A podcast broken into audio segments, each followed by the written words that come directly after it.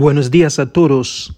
Soy el Padre Aku Walker, misionero redentorista sirviendo en Sagrado Corazón de Jesús y San Patricio en Baltimore, Maryland. Hoy leemos del Evangelio según San Mateo.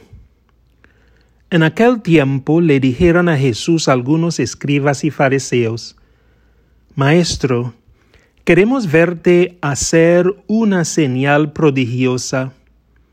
Él les respondió, esa gente malvada e infiel está reclamando una señal, pero la única señal que se le dará será la del profeta Jonás.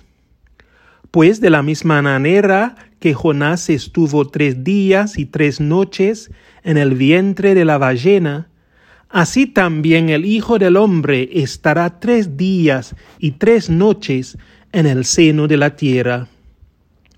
Los habitantes de Nínive se levantarán el día del juicio contra esta gente y la condenarán, porque ellos se convirtieron con la predicación de Jonás. Y aquí hay alguien más grande que Jonás.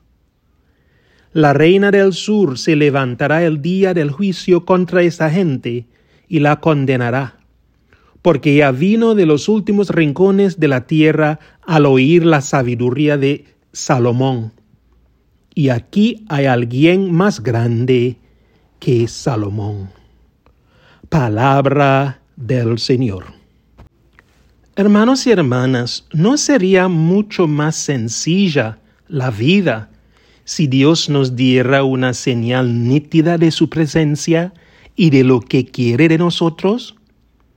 Sin embargo, la única señal que Jesús nos promete es su propia resurrección, que nos resulta tan difícil de comprender.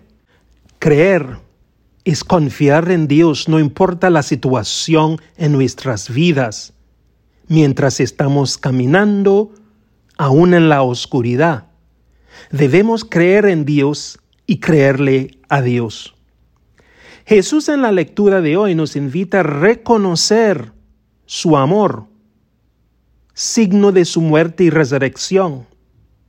Esto es, para emplear las palabras de San Juan, el amor de Jesús por cada uno de nosotros es al máximo o hasta el final o hasta la muerte. Habiendo amado a los suyos que estaban en el mundo, los amó hasta el extremo. Para creer que Jesús nos ama incondicionalmente, implica un gran cambio de mente y corazón o de la forma en que vemos y sentimos acerca de Jesús, de nosotros mismos y de los demás. Requiere una profunda conversión.